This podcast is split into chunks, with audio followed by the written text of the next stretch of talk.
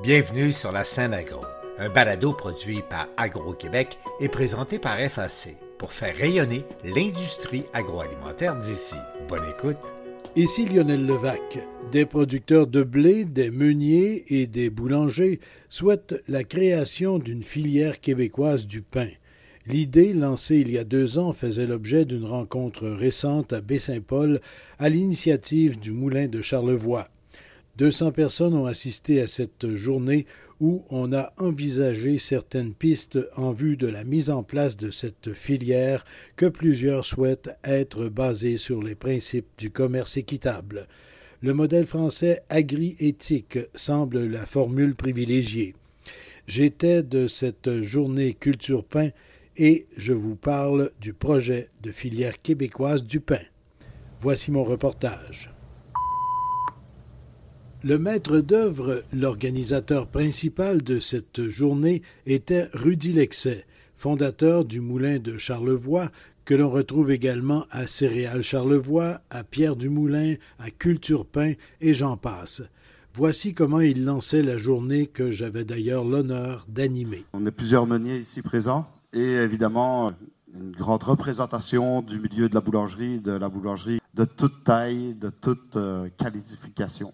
Mais une chose est certaine, c'est que on défend le produit de la filière du pain du Québec. Donc, je vous remercie d'être euh, ici euh, venu en si grand nombre. Vous êtes plus de 180, plus que 180 aujourd'hui. Vous êtes déplacés pour venir ici à cette journée extraordinaire. Merci encore. Si j'ai bien saisi, bon, euh, il y a toutes sortes d'initiatives et de tailles diverses dans le domaine du pain. Cependant, il manque un outil et c'est cet outil que l'on souhaite élaborer le plus rapidement possible, un outil qui euh, amènerait tous les efforts dans une véritable synergie du pain et euh, une mise en commun de tous les efforts, des efforts de tous et chacun, tout et chacun, et aussi le développement et le transfert de connaissances euh, en ce qui concerne le pain globalement et comment on peut regrouper tout ça.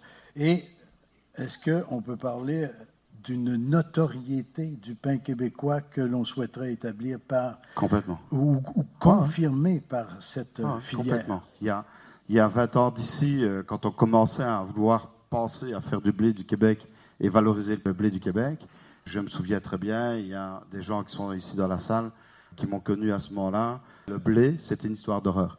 Là maintenant, on a renversé la vapeur, on a réussi dans l'industrie à valoriser le grain du Québec pour faire du pain du Québec. Donc c'est important de monter une filière qui va maintenant continuer à progresser. Il y a plusieurs acteurs qui valorisent ce grain du Québec. Et je pense qu'il y a une belle, belle, belle voie. Et puis cette journée, ben, on est la preuve, là. complètement. Et moi, j'ajouterais à ça que la filière vers un jour qui sera mise en place ben, ça deviendra, et c'est souhaitable, il faudrait que ce soit comme ça, ça deviendra aux yeux des mangeurs de pain, euh, de tous les Québécois, en fait, un efficace moyen de mise en valeur, de promotion et d'attachement au pain du Québec. C'est le sujet des conférences, justement. Parmi les proches collaborateurs de Rudy Lexet, on retrouve Bruno Texier, des Moulins Associés de France, aussi très impliqué dans Moulins de Charlevoix. Agriéthique France servirait de modèle. Ludwig Tanchot, responsable du pôle développement partenariat à Agriéthique France. On arrive de France, on connaît bien la filière locale française blé farine pain. On a construit un modèle qu'on souhaite vous présenter et puis qu'on espère euh, pouvoir dupliquer ici. On a une expérience et euh, basée sur cette expérience, on souhaite partager une vision avec tous les acteurs de la filière on est vraiment dans cet esprit de co-construction. On a une approche filière, alors ça paraît euh, tomber sous le sens, mais très souvent les dispositifs qualité, de certification, etc., ont une vision plutôt produit. On bâtit des propositions dans un cahier des charges, on doit honorer des principes, il y a un auditeur qui vient, et puis rendez-vous l'année prochaine. Nous, le commerce équitable tel qu'on le conçoit et tel qu'on l'a bâti, n'a rien à voir avec cette approche. La filière québécoise, comment fonctionnerait-elle?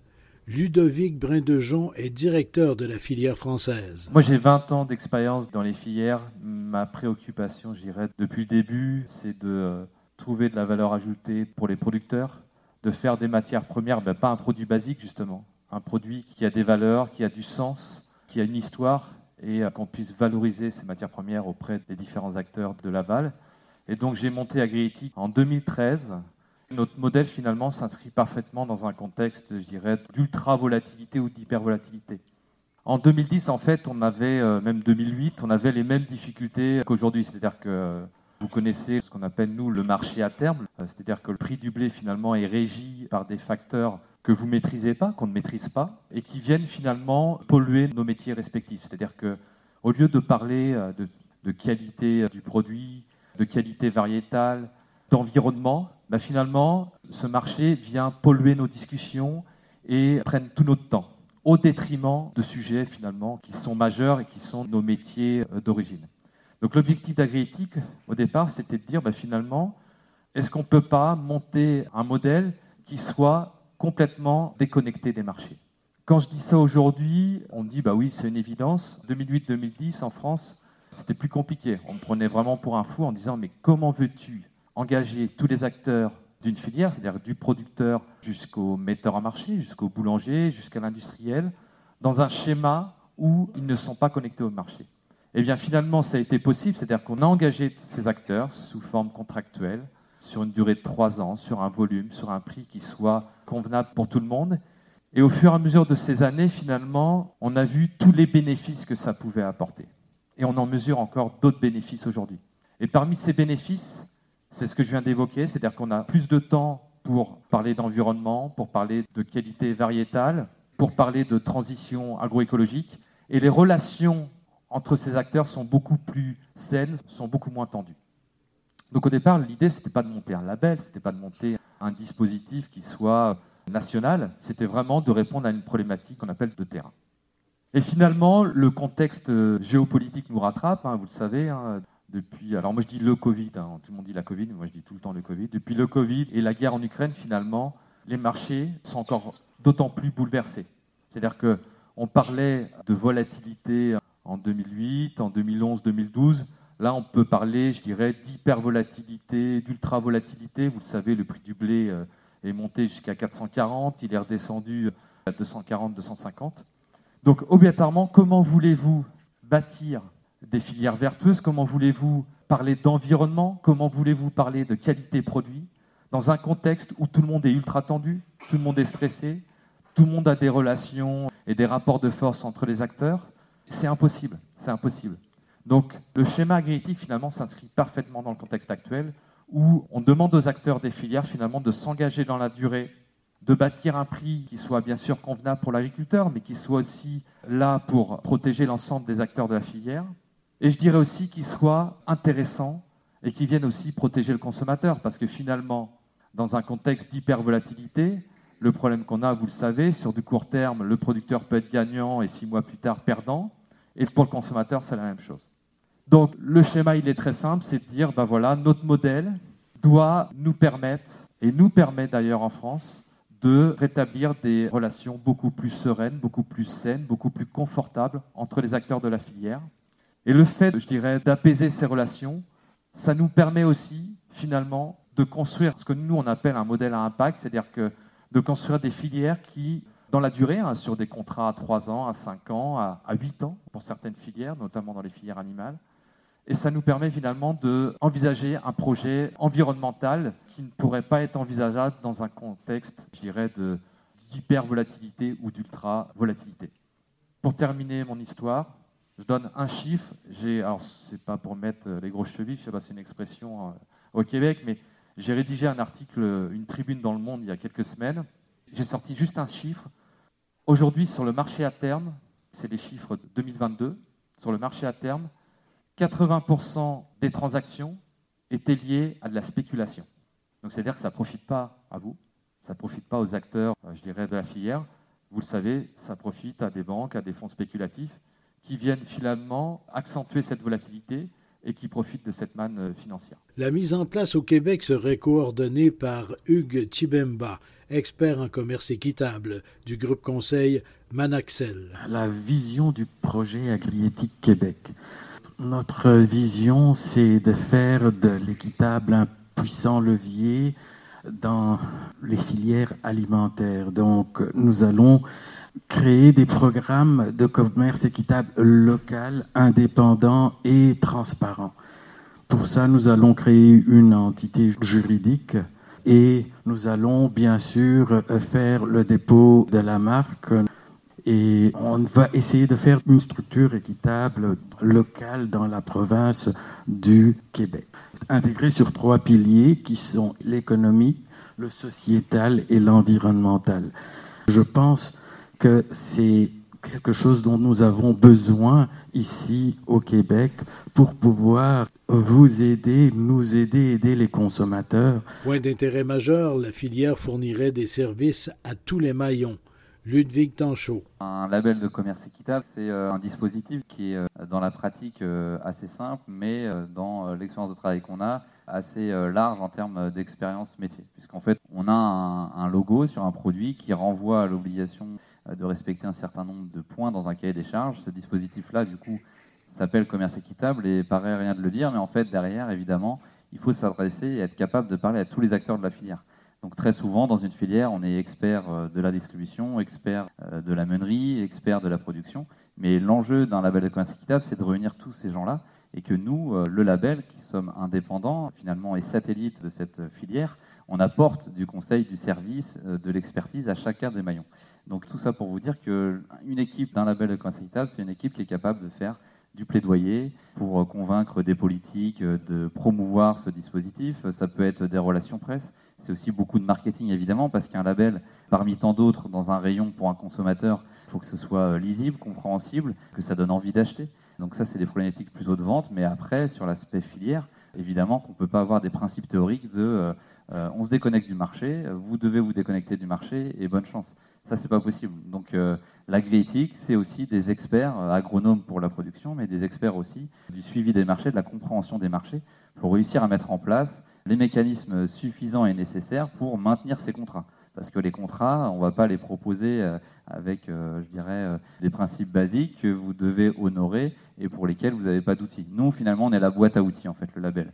Et c'est comme ça qu'il faut concevoir un dispositif de commerce équitable. C'est un produit en rayon avec un label qui est compréhensible accessible pour le consommateur. Mais derrière, il y a toute une ingénierie, je dirais, et tout un panel de services pour les relations qu'on doit co-construire ensemble. Ça fait le lien direct finalement avec euh, l'approche filière. Et on insiste, il y a place pour tous les modèles, petits et gros. Nous, on a fait le choix de n'opposer aucun modèle de production, aucun modèle de distribution. Pour nous, il n'y a pas les bons agriculteurs, les mauvais agriculteurs, il n'y a pas les bons distributeurs et les mauvais distributeurs. On travaille avec des agriculteurs qui sont dans le conventionnel, on travaille avec des agriculteurs bio, on travaille avec de la grande distribution, on travaille avec des boulangers artisans. L'idée, c'est de se dire que chacun a sa part de responsabilité dans les filières et est capable de tracer son itinéraire de progrès. Un agriculteur qui est 100% conventionnel, on va lui imposer dans le cahier des charges de faire un diagnostic euh, en année zéro de, de son modèle, de son système, et il devra tracer une trajectoire de progrès à 3 ou 5 ans. Mais on ne dicte pas de façon descendante la façon dont on doit produire. Parce que un petit peu quand même euh, humble et modeste et on ne pense pas avoir la science infuse. Donc on se dit que le meilleur euh, dans ce cas-là, c'est peut-être celui qui a les bottes et qui est dans le champ. Euh, donc avec lui, on co-construit, mais on n'impose rien. Et on touche toutes les filières. C'est-à-dire certes, notre filière historique, c'est la filière blé, hein, vous l'avez bien compris, et ça a fortement progressé et ça continue de se développer, mais on est également dans les légumes, dans le lait, dans la viande, dans le miel. On vient de sortir une filière en sel également en sel agriétique euh, équitable. Donc ça représente à peu près 1700 exploitations. Alors quand je parle de 1700 exploitations, on parlait d'impact, on parle bien d'exploitations qui ont contractualisé avec des acteurs de l'aval. Donc 22 collectifs de producteurs, bon, 42 industriels, on a 41 marques labellisées, 4 bannières de boulangerie et plus de 1000 euh, boulangeries artisanales réparties sur tout le territoire, à chaque fois avec des acteurs meuniers du territoire en question. Juste avant la conférence, on me demandait, mais vous travaillez avec des gros, des petits? Non, on travaille avec tout type de moulins, des petits moulins, des, moulins de taille intermédiaire, des plus gros moulins, et même aussi avec des marques plus euh, locales, euh, nationales. Et je dirais, notre modèle se veut aussi solidaire, si je peux me permettre. C'est-à-dire que quand vous allez sur les territoires sensibiliser le consommateur au modèle agriéthique, vous allez tout de suite toucher, je dirais, une communication de territoire, une communication locale. Vous touchez vraiment directement le consommateur. Et le fait d'avoir démarré, je dirais, de manière euh, euh, clairsemée comme ça sur le territoire, avec des acteurs euh, locaux, de la boulangerie artisanale, c'est ce qui nous a permis de se faire connaître et de gagner en autorité auprès des citoyens, auprès du consommateur. Et ensuite, quand on a commencé à toucher des marques, certes de plus grande envergure, hein, des marques nationales, bien sûr, ça nous a permis de passer un cap, ça nous a permis d'avoir des volumes beaucoup plus importants et d'aller, en effet boomerang, aider à nouveau ces acteurs du territoire. Donc finalement, il y a une notion de solidarité, c'est-à-dire que les acteurs du territoire nous ont permis de progresser rapidement et les acteurs nationaux, finalement, nous permettent après d'aider à nouveau les filières, je dirais, les plus sensibles et les acteurs, je dirais, du territoire qui n'ont pas forcément les moyens de communiquer de manière plus euh, ostensible sur la démarche et sur leur engagement. Une filière qui s'appuierait sur trois piliers, l'environnemental, le sociétal et bien sûr l'économique. Ludwig Tanchot. Sur le pilier économique, en France, ce qu'on a mis en place, un prix payé aux producteurs au-dessus des coûts de production. C'est-à-dire qu'il est impossible de faire du commerce équitable agriétique en France en payant le producteur vendéen de blé moins cher que ce que lui a coûté le prix de production de sa tonne de blé. On travaille donc très fort désormais pour fonder la filière québécoise équitable du pain. La journée Culture Pain abordait par ailleurs des questions techniques comme la différence entre les farines de meule et de cylindre, avec Loïc Lexé, meunier au moulin de Charlevoix. La meule, par contre, elle, elle résiste. Et si elle résiste, c'est qu'en mouture industrielle ou semi-industrielle, c'est que les farines produites sont suffisamment différentes des farines obtenues sur cylindre. Ingénieure en sciences des aliments et conseillère française de boulangers et meuniers, Caroline Masson œuvre à rendre le pain plus sain et de meilleur goût.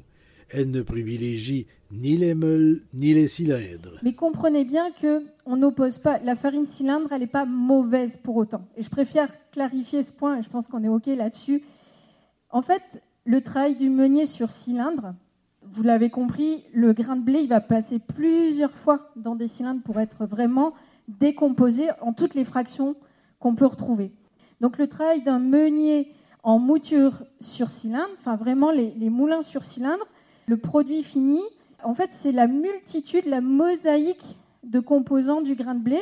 Et le travail du meunier, c'est d'assembler les certains passages pour vous faire des farines crème, bise ou complète. Et Luc Casavant, directeur des applications de boulangerie chez l'Allemand, important producteur de levains et levures, expliquait nombre de subtilités permettant de varier les pains. On a des particularités, on va avoir les fruits, les herbes, les fleurs, un peu de levure, de fermentation, l'odeur typique de la levure, l'alcool, ah, bien entendu, il y a de l'éthanol de produit. Donc, sans aller dans les détails, on peut créer des profils aromatiques différents en utilisant différentes euh, levures aromatiques pour inoculer notre levain. Ici Lionel Levac. On parle déjà d'une troisième rencontre Culture Pain l'an prochain.